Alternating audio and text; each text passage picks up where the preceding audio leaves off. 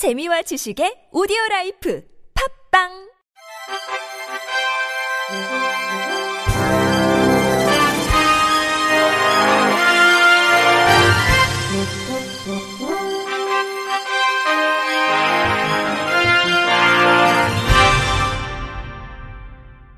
청취자 여러분 안녕하십니까? 8월 7일 월요일 KBIC 뉴스입니다. 보건복지부는 지난 4월 개정 발간된 나에게 힘이 되는 복지 서비스 안내서를 시각장애인용 음성 및 텍스트 데이지 형태로 제작해 배포에 들어갔습니다. 국립장애인 도서관과 협조해 제작한 파일에는 중앙부처 373개 복지 서비스가 담겼습니다. 자신이 처한 상황에 따라 찾아볼 수 있도록 상황별로 나열됐으며 생애 주기별, 대상 특성별, 가나다순 색인에 따라 쉽게 찾아볼 수 있도록 했습니다.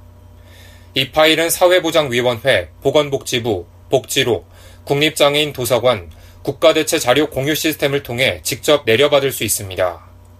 한편 데이지는 시각장애인을 위한 국제 디지털 문서 규격인 디지털 접근정보 시스템의 약자로 목차를 구분 변환 후에 원하는 정보를 쉽게 찾을 수 있도록 지원하는 파일입니다. 대구시가 지난해부터 북구에 신설 장애인 거주시설 설립을 추진하고 있는 가운데 지역 장애인들이 즉각 중단을 요구하고 나섰습니다.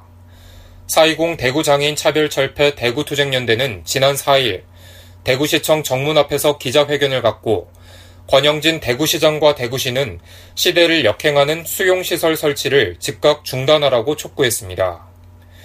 이들은 장애인 거주시설 확충은 물리적인 건축물 하나가 들어서는 문제가 아니고 시가 시설 수용 정책을 여전히 고수하고 있다는 것이라면서 우리는 시설이 아닌 지역사회에서 살고 싶다.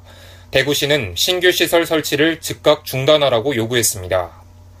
대구시 관계자는 장애인 거주시설 신설을 억제하겠다고 한 시장님의 약속을 간과하고 시설 설립을 진행했다면서 장애인 단체와의 약속을 안 지킨 부분은 있지만 행정 절차상 하자는 없다고 말했습니다. 장애인 차별금지 추진연대 등 4개 단체가 지난 4일 헌법재판소 앞에서 기자회견을 갖고 공직선거법이 장애인 참정권을 침해하고 있다며 헌법소원 심판을 청구했습니다. 앞서 지난 대통령 선거 이래 한 뇌병변 장애인이 활동 보조인의 도움을 받아 투표를 진행하려 했으나 해당 선관위 직원으로부터 관련법에 따라 직원의 입회하에 투표를 진행할 것을 주장하며 입장을 제지했다고 이들은 설명했습니다. 장애인단체 관계자는 장애 당사자가 정확히 자신의 의사결정을 제시했음에도 불구하고 당시 선관위 직원이 무조건 선관위 1인과 같이 들어가야 한다며 강제한 것은 장애인을 차별해서는 안 된다는 헌법 위반이자 제11조 장애인 차별 금지법에 장애인의 자기결정권을 무시한 명백한 차별이라고 지적했습니다. 또한 공직선거법과 선관위 지침은 가족이 아닌 보조인 1인을 통해 기표 행위를 하려는 모든 장애인에 대해 선거권을 박탈한 반헌법적인 중차대한 문제라며 내년도 지자체 선거와 2020년 국회의원 선거까지 영향이 미쳐 장애인의 참정권, 기본권이 침해당할 소지가 다분하다고 강조했습니다.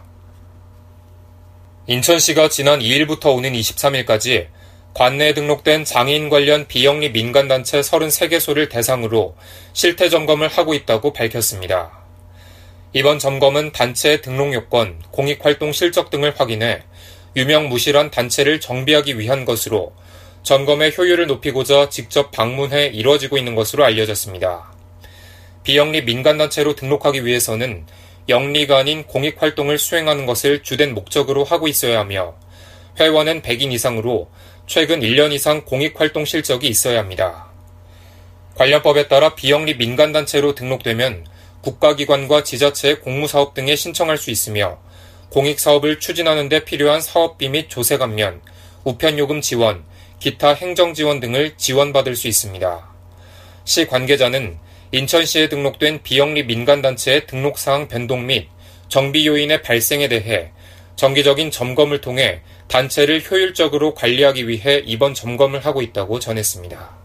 포스코는 지난 5일 탄천 종합운동장 빙상장에서 열린 2017 포스코배 전국장애인 아이스하키 대회 에이풀 개회식에서 대한장애인 아이스하키 협회에 자체 제작한 썰매를 전달했습니다.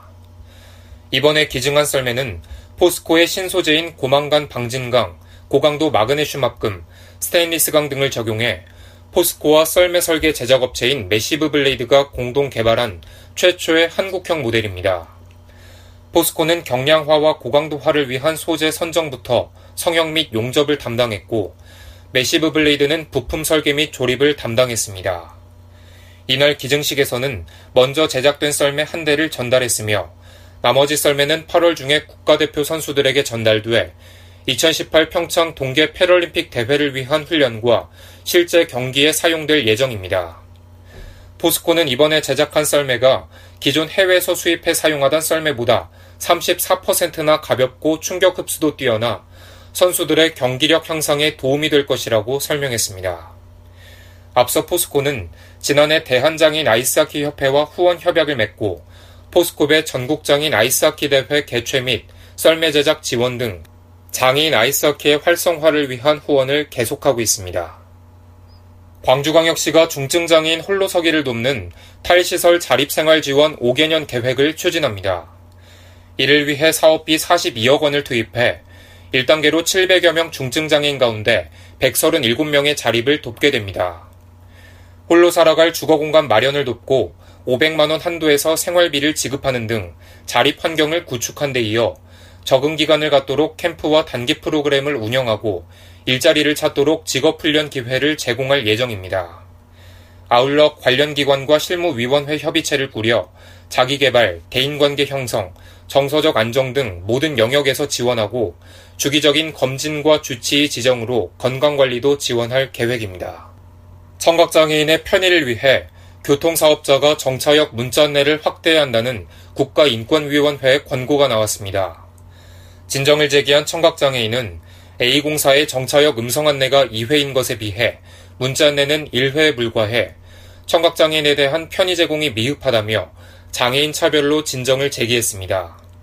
이에 대해 A공사는 청각장애인이 이용할 수 있는 도우미 제도를 운영 중이며 정차역 문자 안내 확대는 예산이 수반될 뿐 아니라 객차 내 모니터로 영상정보 사업자가 광고 사업을 하고 있어 문자 안내 횟수를 확대하면 해당 영상정보 사업자의 광고 사업에 지장을 초래한다고 주장했습니다.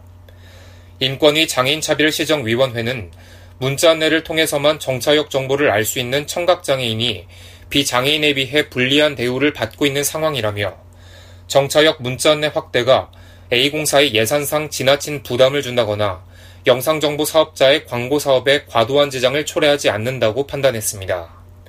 따라서 인권위는 정차역 문자 안내를 1회만 하는 것은 헌법에서 보장하는 평등권을 침해한 것으로 보고 해당 공사의 문자 안내 횟수 추가 및 상시적인 문자 안내 시스템 구축을 권고했습니다. 끝으로 날씨입니다. 내일은 북태평양 고기압의 가장자리에 들어 전국에 구름이 많고 일부 지역에는 비가 내리겠습니다. 비가 오는 지역에는 돌풍이 불고 천둥 번개가 칠 수 있으니 시설물 관리에 유의하시기 바랍니다. 전국 대부분 지역에 폭염특보가 발효 중이므로 외부 활동을 자제하는 등 건강관리에 주의하셔야겠습니다. 아침 최저 기온은 23도에서 27도, 낮 최고 기온은 28도에서 35도며 제5호 태풍 노루는 내일 오전 3시 일본 오사카 북동쪽 약 110km 부근 육상을 지날 것으로 보입니다. 이상으로 8월 7일 월요일 KBIC 뉴스를 마칩니다. 지금까지 제작의 이창훈, 진행의 김규환이었습니다. 곧 이어 주간 야구 외가 방송됩니다. 고맙습니다. KBIC